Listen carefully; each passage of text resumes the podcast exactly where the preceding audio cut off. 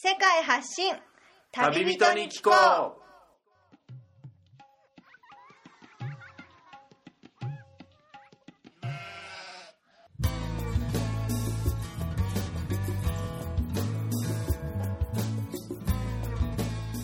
この番組は世界各地で出会った興味深い日本人の旅人にざっくばらんにいろいろなことをインタビューしていく番組です。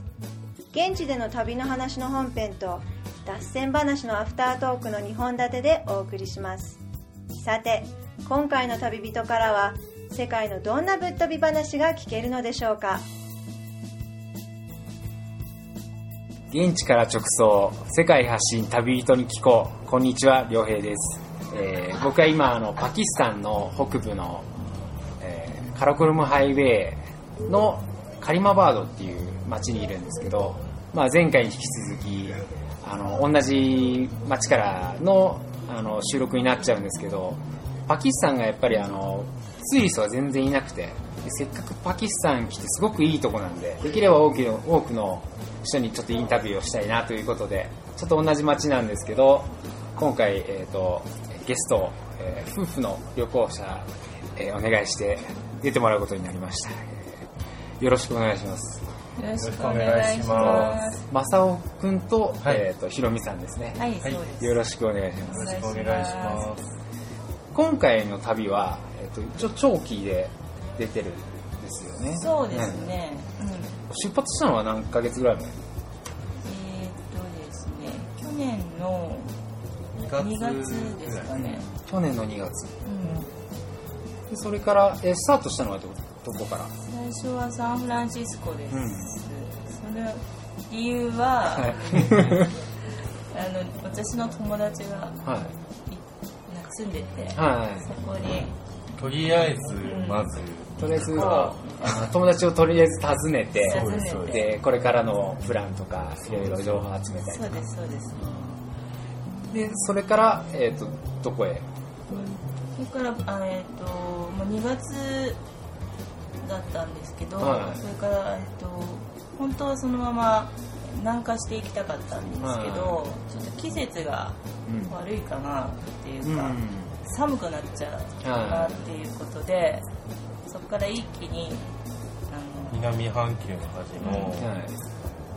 アルゼンチンアルゼンチに飛んで、ン、はい、でそこから北上し北上していく。うん。うんそうですね。だからパタゴニアに早く行かないといけないと思って寒くなっちゃう前にあもうそのパタゴニアのシーズンに合わせてそうです。もそうまずはそこに行ってっていう感じで、そうですね。えーで2月っていうことは6ヶ月ぐらい？1, 一年半ぐらい。1年半そうかそうか。1年あ一年前か。うん。1年。あそれがじゃあもう結構長いですよね。1年半とかっていうことは。そうそうですね。南米にどれぐらい時間をかけて？中南米でほぼ1年ぐらいですね、あそうなんです。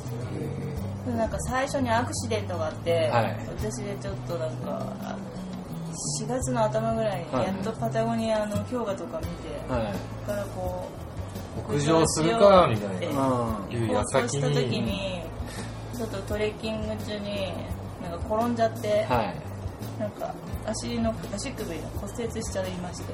あ骨折。もうそこからいきなり動けなくなっちゃって、えそれでもうこれおんぶしてもらって、えそれがすごい小さな町だったんで、そこはいから日本に帰ることができないって言われて、あ早く手術をしろと。だからブエノスアイレスにまた戻っちゃって、都会の。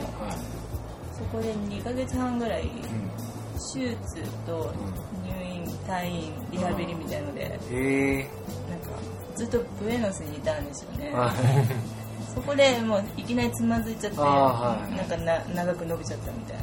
えー、でもその海外で骨折して入院とかうん。手術とか不安じゃなかったですか、なんかスペイン語が、そう旅の始まりで まだ全然スペイン語もうんままがんがんで特にアルゼンチンは英語喋る人。ほとんどあー介護なんですよ。はい病院関係者が全く英語ダメで、うん。OK ぐらいだよね。うん。喋ってもね。で一応なんか、あのうん。日本人の保険会社さんに、はいえっと紹介してもらったコーディネーターの方に、はい。まあ、たまには入ってもらって、通訳してもらってたんですけど、普段の時はだから通じないんで、はいえー、と手術する前にここにサインしろとか言われるんですけど、はい。そのまま何書いてるかも分かんないけどもうは真っ裸で寝させられてるからサインしないとどうもダメらしいなってことがなんとなく雰囲気で分かって サインだけ「はいしました」みたいな。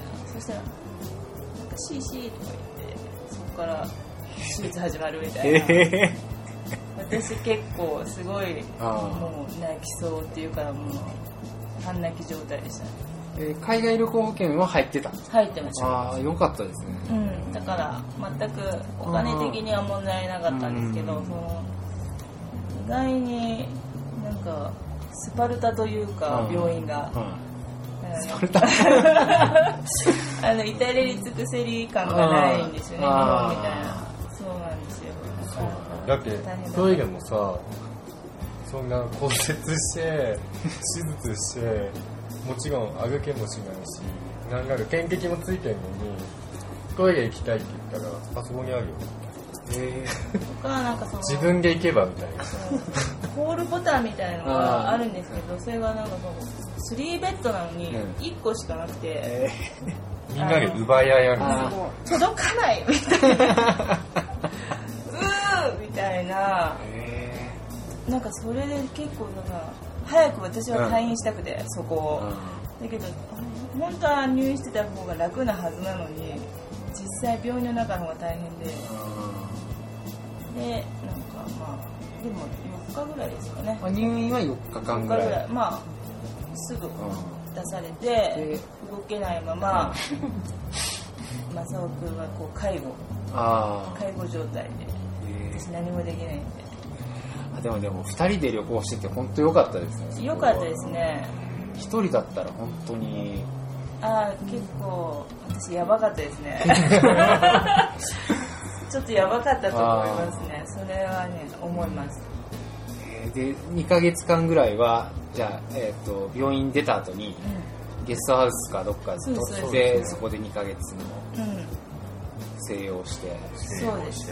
あ今はもう全然治って足は治ってます。ただあのプレートを入ったまんまでああの日本でうん。その取るかどうかをうん。先生に相談しようかあなって思ってますけどね。えー。いやー出だしから結構大変で。あそうですね。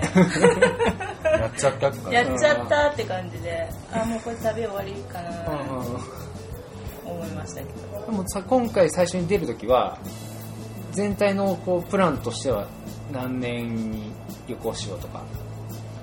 うーん。一応最初は1年ぐらいで一年ぐらいまあちょっとはみ出してもいいように、まあその保険は2年分うん。入ってい。て、って感じだったんですけど、まあもう全然そんな感じじゃないですよ。ねあ。うんー今でも1年。もう1 1年年半ぐらいで。でそうですね。そうですね。で結局2年でもなんか終わんなそうな、うん。まあ資金次第ではあるんです。けどああなるほどそうですよね。でその完治した完治した後にはどういうルート完で、治してでもその骨を折る前にすでにもうイースター島のはい。チケット買ってたんですよね、はいなんか一応保険会社に交渉して、まあ現状復帰費用みたいなことで片道の金額は出るって聞いたからあまあ、だからとにかくイースター島に行かねばならん っていうことで。あー。じゃあその最初に取ってたやつはやっぱりあの怪我したせいでうん。キャンセルして、そうです。でその保険であの、まあ、片道分は保証しますみたいそうです。なうん。だからとりあえずイースターとそうです。保険で出た分で。そう。なんかブエノスあれですから、まあ、チリに行って、イースター島にまず飛ぶっていうして、でもう一回ブエノスアイレスに帰ってきて、そこからパラグアイか。パラグアイ。はい。ったんですね。パラグアイに入ってイグアスの滝とか見て。あそれからだんだんこそうですね。またアルゼンチン直行で、うんう浮上してアルゼンチンの北部とボリビアペルー。行ってって感じでかでもう本当に1年うんぐらいで、結構もう南米がっつり見てきたっていう感じブラジルはほとんど見てないんですよあー。ブラジルもやめちゃってなんかでかいし物価高いからうちょこっとしか入ってない。アマゾンのマガウスっていうところだけアマゾン川でフェリーで下っていくっていうあああそれで行って。うん。それだけなんでブラジルはわかんない。そうだね。あんまりなかったでもその他は結構結構。回ったかなみたいな感じですね。南出だしから結構大変な感じで。う んでその後は南米終わった後は？で、えっと、パナマ飛んでちょっと中米をちょこちょこちょこって行ってメキシコに入る前にもうちょっと1年ぐらい経つんで、はい。一旦日本に戻って、一時帰国がうん、してそれでパキスタンビザとか。あパキスタンに入りたかった。ああね今回の。そうですね。日本でしか日本でしか取れいない。取れない一回日本に帰って、うん、パキスタンビザを取ってインドビザ中国ビザもついでに取って。で中国からもう一回。病院来ました？病院はですね足は行ってないです。よ 足はちょっとまあいいかな時間かかりそうだしみたいな。あと他のいろいろなんか見てもらうことがあったりして。あのちょっと忙しかったんですそうよですね。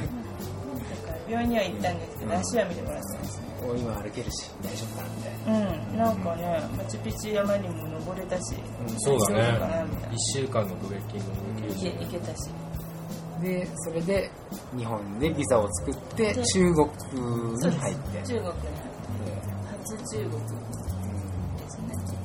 中国どうでしょう？僕らはこの後中国に抜けるんで、うん。でも僕らの場合はそのもう帰りの飛行機が決まってるんでもう弾丸でもう横断みたいな感じになっちゃうんですけど中国どうでした？中国最初生徒に入って、はい。うん。まあ私の私の意見としては中国にまあちょっとあまりいいイメージ持てなくて、はいかななんて思ってた結構漢民族冷たいっていう話なんか聞いてたしとか、うんすごい汚いのかなとか、うん。勝手なイメージとか。まあちょっとパンダとか見れて もうちょっとチベット行ければいいやぐらいの雰囲気だったんですけど行ってみたらあれ意外に人優しいね。優しいね。うん。すごい親切食べ物美味しいし、全然。いいじゃん。優しいですよね中国の人。優しいですねみんな順番も意外に並ぶしね。並ぶし。結構今若い世代の人は結構ちゃんと並ぶし、やっぱおじいちゃんとかおっさんとかは結構割り込んできたりとか、うん。そこら中でターン吐いたりとか、うですなんかそういう人はいるけど結構でも1対1だったりするとすごく優しい人が多いし、基本的にすごい不言語でいいか私すごくあ中国って旅行しやすいんだなって。らしやすいね。うん。本当に思いましたね、ご飯も美味しいし、あと学園なんかもしないしね交通機関が統一料金だから買うのめんどくさくないそうだね。バス買うの簡単だもんね。渉しなくて済む。あとは漢字で筆談ができるからあの電車の切符とかもうん。結構楽に買える、楽ですね、でうん。中国あれですね。あの東チベットの方とかも回られたそうですそうです最初はね、うん。チベット自治区に行ってそう。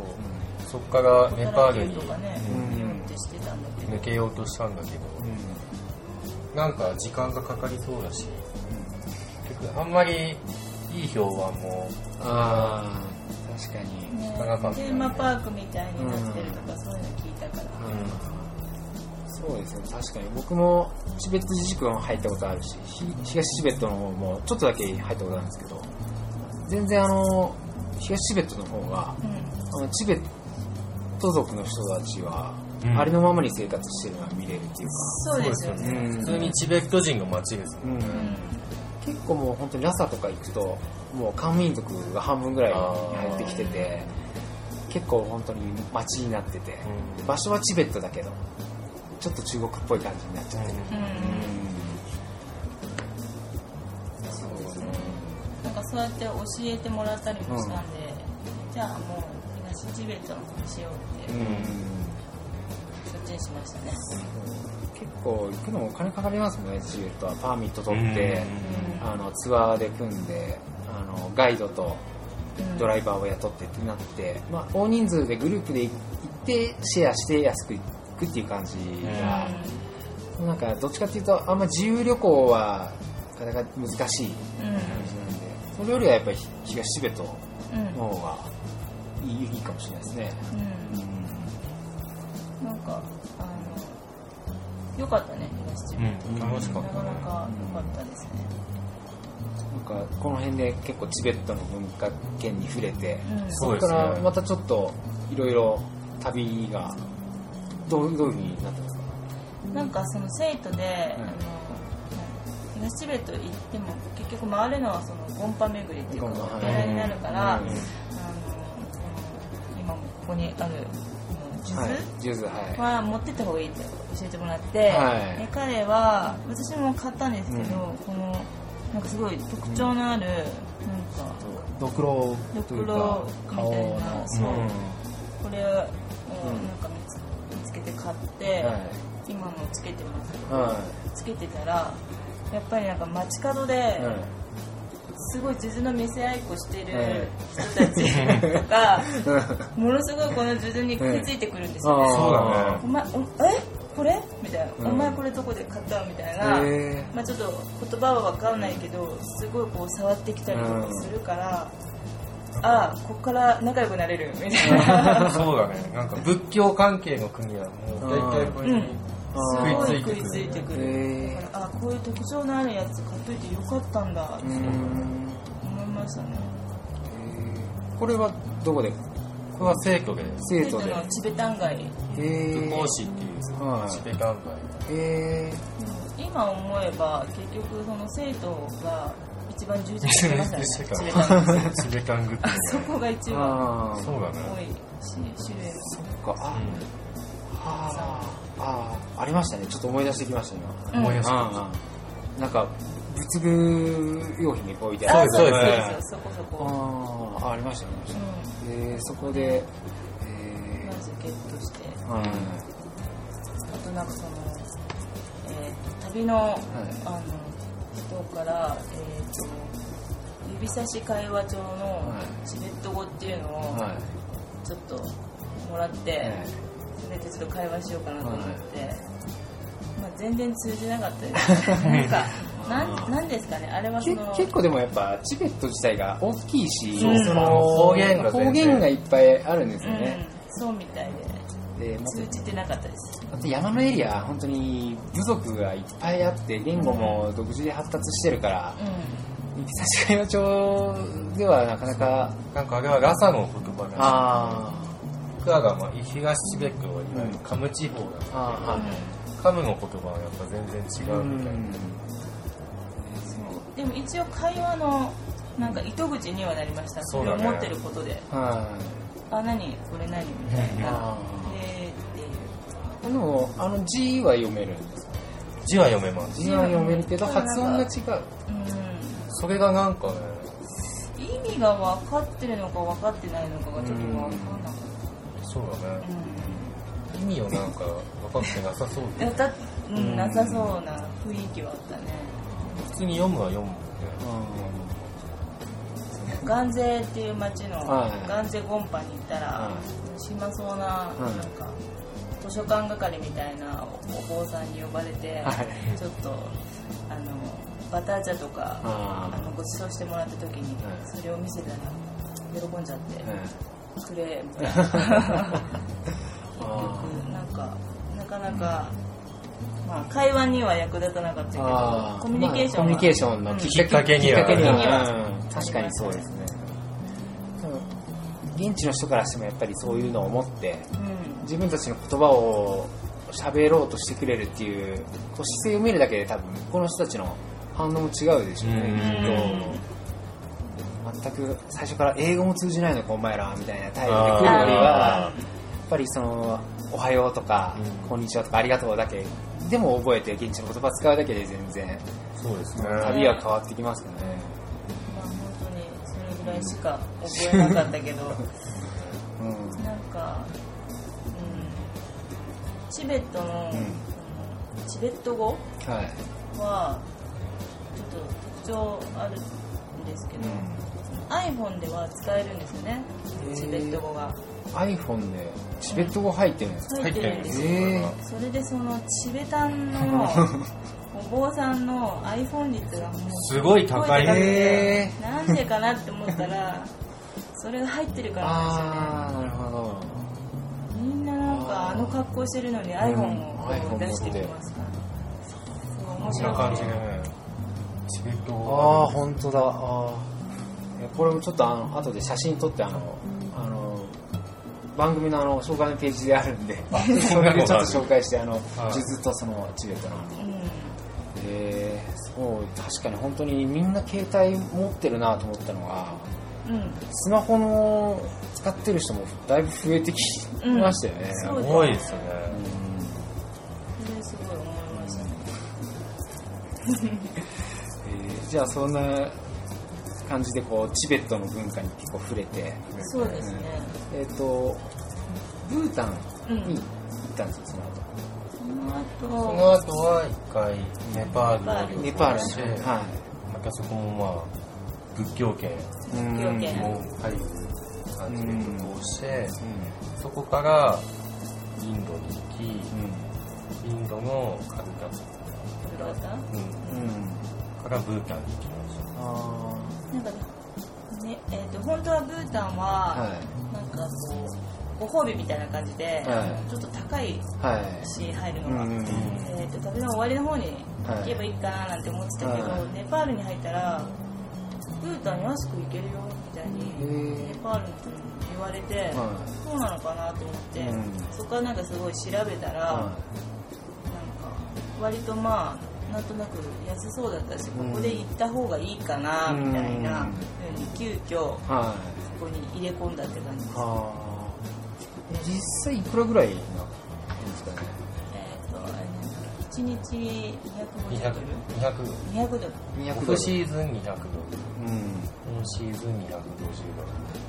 それは一人当たり一人当たり。あー1日当たりじゃあ2人だから1日400ドル。で400ドルあすね。だから4泊5日だったんで2日分払ったのでプラスビザ代とあかあとそのなんだっけその200ドルっていうのも、はい。その工程の人数がうん。3人以上。うん。ねで3人以下の場合は、プラス20ドルか30ドル乗せなきゃいけないんですよ。へだから1日2人で行く場合は、うん。オフシーズン1日220ドルから30ドルぐらい。あで結局5泊違う4泊5日で1人13万ぐらい。そん。ぐらいはかかりましどうでしたたいや良かったですなん。かあのブータンに行く前はそのコルカタから飛んだんですけども、インド初めて、まあ、ダージリンから入ったんですけど、はい。そのコルカタのなんかぐしゃぐしゃみたいな、は喧騒カオスみたいなとこから、突然そのブータンのカロ空港ってとこに降りた時に、い。シーンってなんか無音みたいなすごい静かで、はい。その日本昔話的な感じのところに でいきなりそのもうガイドさんと運転手付きなんで、いい車に乗せられて、あヒューってこうなんか乗せられた時にうんなんか、すあ来たなんかそうなんか来て良かったってその瞬間に。に思っちゃった。すごい綺麗なところに来ちゃった私たち。っていう感じだったんですよね。その対比がまたああのコルカタからの対比がすごくてあすごい綺麗に見えた川とか山とか。そうだね。まあまあよく見たら、まあ、ただの田舎なんですけど ゴミは落ちてないしん。車もそんな通ってないし余計な音がしないしまあ綺麗っていう。ああ来ちゃったって感じ。いいですね。ブータンの人たちはどうでした？ブータンの人たちはどうだろう。なんかまあ、基本的にすごく優しいんですけど、うん。えっとすもう仏教をとって感じ。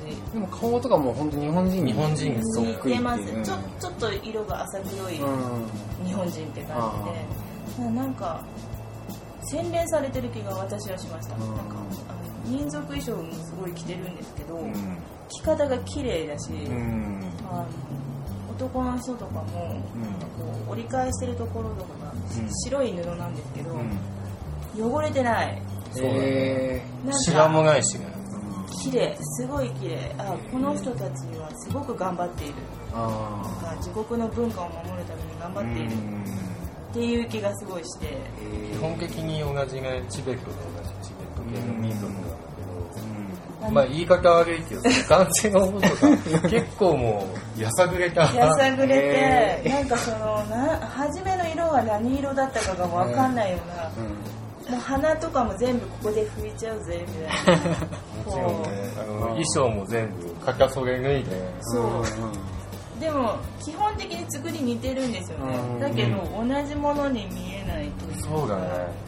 ブータンの清潔感。とか優等生感。優等生感。本当そうです。それで英語がほとんど喋れるっていうかやっぱり。そうえなんか教育がすごい英語をやられてるみたいで。国語以外は全て英語でやるみたいで授業。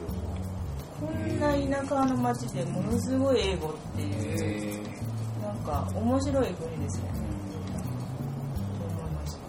僕もなんかニュースかなんかで見たんですけどブータンってあのオーガニックの野菜とかをあの要するに自分たちの食べるためじゃなくて他の自然環境のために農薬は使わないでおこうっていう。あから人間のこの健康に対して良くないからそういうケミカルとか農薬を使わないんじゃなくて他のあのその農薬とかによって死んじゃう虫とかそういうものに配慮して農薬をやめましょうっていう国だっていうのを知ってあなんかすごいうんなんか、あの逆に先取りみたいな。先を言ってるなっていう。なんかものすごい殺生に対してうん。うんこう意味嫌うわけじゃない言い方あれだけどしないんだよね。でだからものすごいお肉とかもうん。食べるんだけど、うん。全部自分とこで殺さないで、インドから全て100%輸入をしてるみたいうん。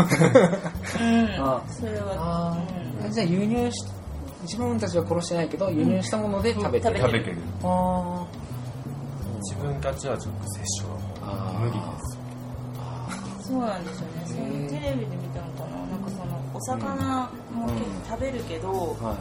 あのそのブータン人が日本に来た時に水揚げしてる魚とかをもうガンガン なんか「あれどうすんの?」って言って「いやあれ食べるんで」って言ったら「うんええー」みたいうん。なさばいてるのとかうん見てすごい驚いてただけへどなんてなんて殺生そう。でも食べるんですよねあー。彼らも食べるんだそう。その後は美味しいっつって食べるらしいんだけど。なんか複雑複雑ってわけでもないけどまあ自らの手でなんか殺めたりするのを嫌がるというかそうだね。なるほど。そういう感じ複雑な。ううん。んあとなんか国のなんかブランディングっていうんですかね。うん。メッセージの発信の仕方が非常に上手というかさっきのそのオーガニックのそもそうだと思うんですけどなんかやっぱ小さい国だし強国に囲まれてるしすごい頑張ってる国だと思いますね。そういうのをちょっと感じたかなあ気がした。ーバックパッカーの旅ではやっぱり5日間とかで20万 15万とか。うん。結構な額ですけどやっぱそれぐらい出してでもうん。行く価値はあったっていう。うん。なんか損したなとは全然思わなかったです。ねうん。なんかね景色は非常に日本人に馴染むあ綺麗ななんか日本の田舎の風景でもこう家はこうチベタン式の家ーうん。が建ってるうん。なん。ですけど、ん。なん。か仏教に対する思い入れとかガイドさん。から聞いた感じとかもすごい真面目にうん。あの仏教徒だなとかへ私そうだねあの行ってよかったですね私たちガラパゴスに行かなかったん。で、ああまあその分じゃないけどブータンにこうかなとか。って言確かにってたんでそれはまあそのチベット仏教熱が高まってる時にな間に入れたっていうのもあってなあの良かったと思います、えーあのーブータン料理ちょっと僕気になるんですけど、はい。なんかあのー僕インドのダラムサラとかであのもうブータン料理とか食べれるんですけどそこではもうすごい辛いっていうイメージがあったんですけど、うん実際はそうではなあんまりむちゃくちゃ辛くはない。うんむちゃくちゃ辛くはなかった。辛いのは辛いんですけど、辛さで言うならもっと中華とか韓国料理の方が、うん、うん、四川とかの方が辛かったか唐もしれな唐辛子辛いことは辛いけど、うん。うん。そんなに度を超えてはない。そうそうそうそう、なんか辛さを追求してますっていうやつじゃない。あ感じですよね、まあ、全部唐辛子を使うんだけど、なんか唐辛子の実が好きなのねって感じで、なんだろう。ととにかく唐辛子がいっぱい入ってるね。なんか本当になんか野菜代わりに唐辛子があ入ってて。う唐辛子をなんかピーマンみたいに食べるみたいな、んうん。うんそんな感じんな感じですね。ピーマンぐらい大きいしね。大きいし、唐辛子が。確かにでも韓国とかでもあの唐辛子を出汁にとっておでんとか。うん出汁とか出るのかうん。ああでもそうなのかもしれないですね、なあのさっき言ってたあのチーズの煮込み唐辛子ちょっとそれ気になるんでちょっと教えてもらってもレシピあレシピ。レシピ。エマガッチーっていうやつ。エエママエマエマガッツィエマダツイ。そんな大したレシピでもないんですけど、最初に出た時からすごい気に入ってましたね。うん。これ美味しい。こなんれかそう美味しいって感じ。チーズ好きな人にはたまらない、うん。もう作り方としてはその唐辛子をチーズであとバターか焦げつかないようにバターでちょっと6分から10分ぐらい煮るだけなんですけどでそれを普通の炊いたご飯の上にかかけて。うん。トロトロになってる状態チーズが溶けて。そうです、うん。でもそれもなんかお店によってもものすごいスープ状になったりあ全然なんかチーズの感じがあんまりないようなやつだったり。うん。うんでも基本それをすごい食べてますね。えあのそのツアーの中に一日、あのの農家に泊まるっていうはい。民家に泊まる日を入れてもらったんですよ、ーはい。でそこのお家のまあい家庭料理うん。もごちそうになって、うん。そこでも、まあ、大量にそのエマダチうん。出てきまして、え食べてましたね。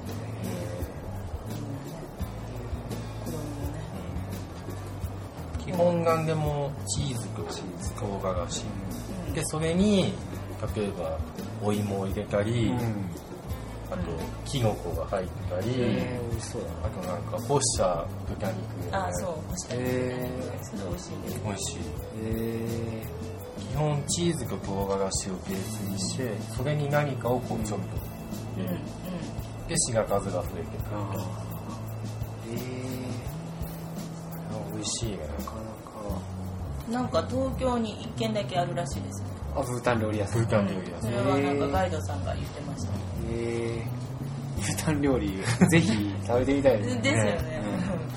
あこのラジオ聞いてる人もぜひあのブータンに興味を持ったら。とりあえずとりあえずちょっと高くてもうん。ブータン料理を行ってみるはい。と、えーその後ブータンの後にうん。あのカーラチャクラうんうん。っていうのにこう参加したっていうので、うん。カーラチャクラっていうのはまず一体どういうものなのかっていうのを教えてもらってもいいですか？ああカーラチャクラってどういうものなんですかね？カーガチャクラはですね。なんだっチベット仏教の？チベット仏教の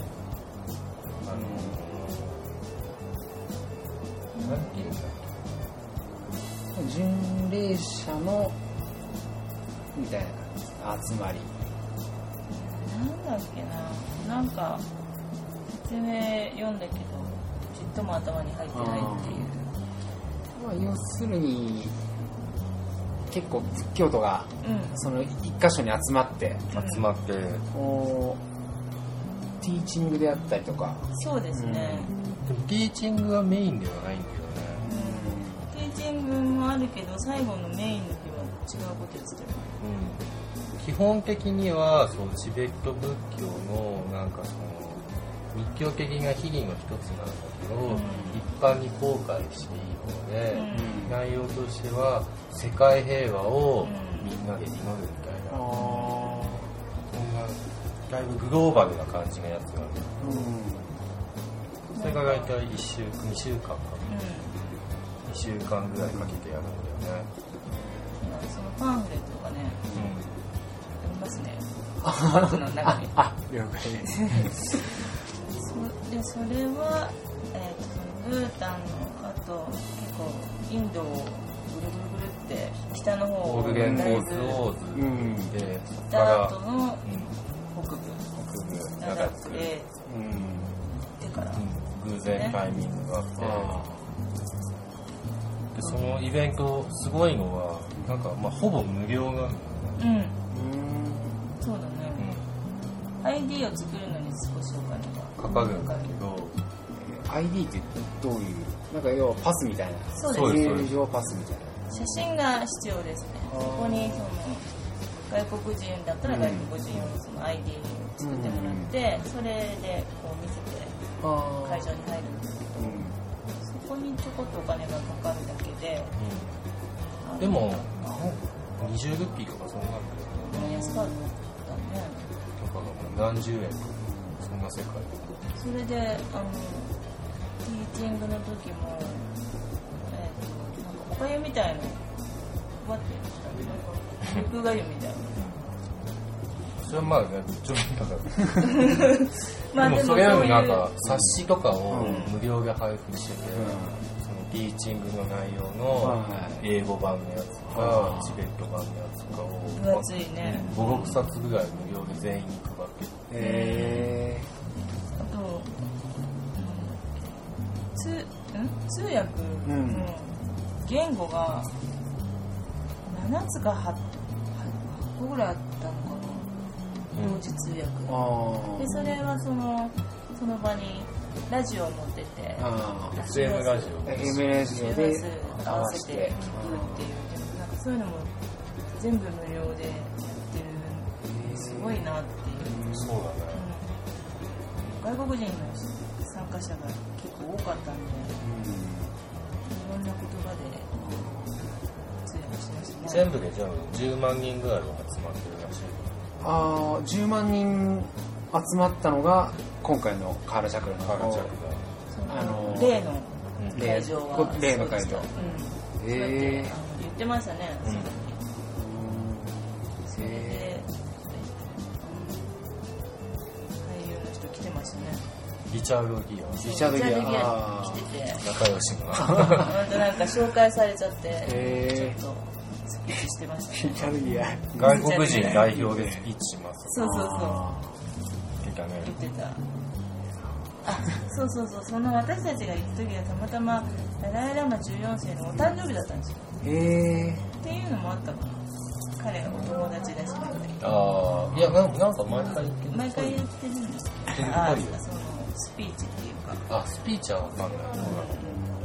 お誕生日だったでもあれはなかなかすごかった。ねもっとなんかその行くまでは仏教的なうん儀式だからあ厳かな感じとかも少しあるかと思ってたんですけど、はい全然なんかそんなことなくてうん。露店は立ち並んでるし、うんなんか飲食もいっぱいいるしなんか今僕も着てるんだけど、イベント T シャツみたいな、へえだからまああこれはあの夏フェスだなっていう印象です。そういう感じ。そういう感じ。あー。へこんな感じだったね。うんみんなすごい買い物もしてるしうん。チベッてあの人たちなんかちょその時もすごく人が集まるから宿も全然取れなくて。で結構テントで生活してる人も多いみたいな話も聞いて。あーでもそんなに宿も上がってなかったり。うん。全然値段も変わってなかったし。もともとトレッキングの基地になってるところで、はい。トレッカーの人とかも多いから、はい。体着座期間中も出入りが結構あるのはで、宿は何の問題もなかったですね。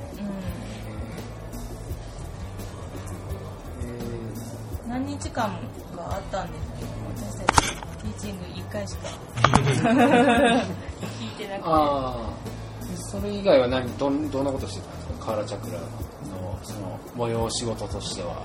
うん、結構普通にお祈りしてましたね。ああお祈り。そうだね。前半の方はお祈り。準備みうん。たいなであとキーチングが何日間かあって、あとなんか踊りを踊ったりとかしたああうんそうでその後にカチャクラの考えの儀を何日間かしておしまいあなんかダライ・ラマみんなちゃんと勉強しなきゃダメだよってすごく言ってたのがそうだね。印象的で。やっぱり分かんないままあうん。やみくもに祈うん。っててもうん。ダメですうん。ちゃんと自分で学ばないとダメ。だから本を読みなさいとか。うん結構そういうこと何度も言ってたんで。そうああ結構みんな本読んでないんだろうなと思って。なんとなく私の印象はそのチベタンのお坊さんのその修行僧みたいな人たちって結構あ生臭っぽく見える人が多いんであそういう人たちにこう劇を入れてたのかななんてちょっと思ったりして。本を読むのもただ自分で読むだけじゃなくてきちんと死についてうん。教えを乞いながらあ勉強しなさい。ああそうそう日本人にそういう質問をされたんですって言ってうんなんかいろんな各国のお父さんの例があってうん。もうこういうふうに。たうん。その時はその日本人のお父さんにうんそういう質問を受けたんですよへなんか自分で読んで自分でこう悟り開けばいいんじゃないですかって、聞かれたんだけどそうそれはあの間違いだと。し最初は死についちゃんとついて教えを追わないといけないってなんか明言してましたね、うん、そうなんだそうなかなかうんなんかすごい面白い世界ですよね。面白いですね、なんか。でその例のカーラチャクラてその後にパキスタンに来たと。えー、とそうですね。そうですね。そこからスリナガル経由でうん。ちょっとインドのああちょっと見て回って、でアムリトサル。うん。シモイル地方からそうアメリカされて仏教イスラム教シーク教。とあシーク教はちょっと最後に見れてよかったので。日あ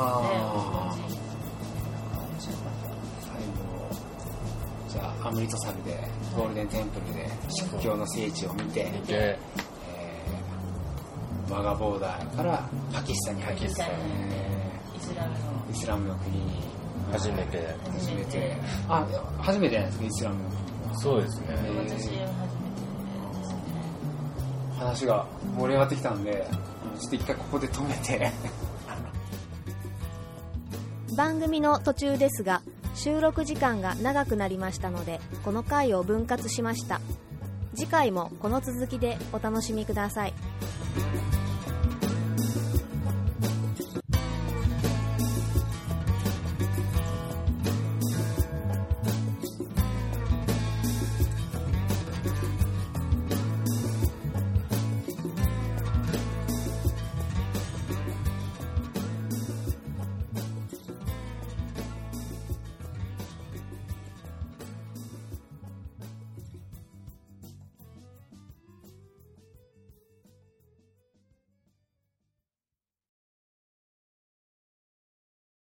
この番組はバックパッカーを応援するたびたびプロジェクトの提供でお送りしました。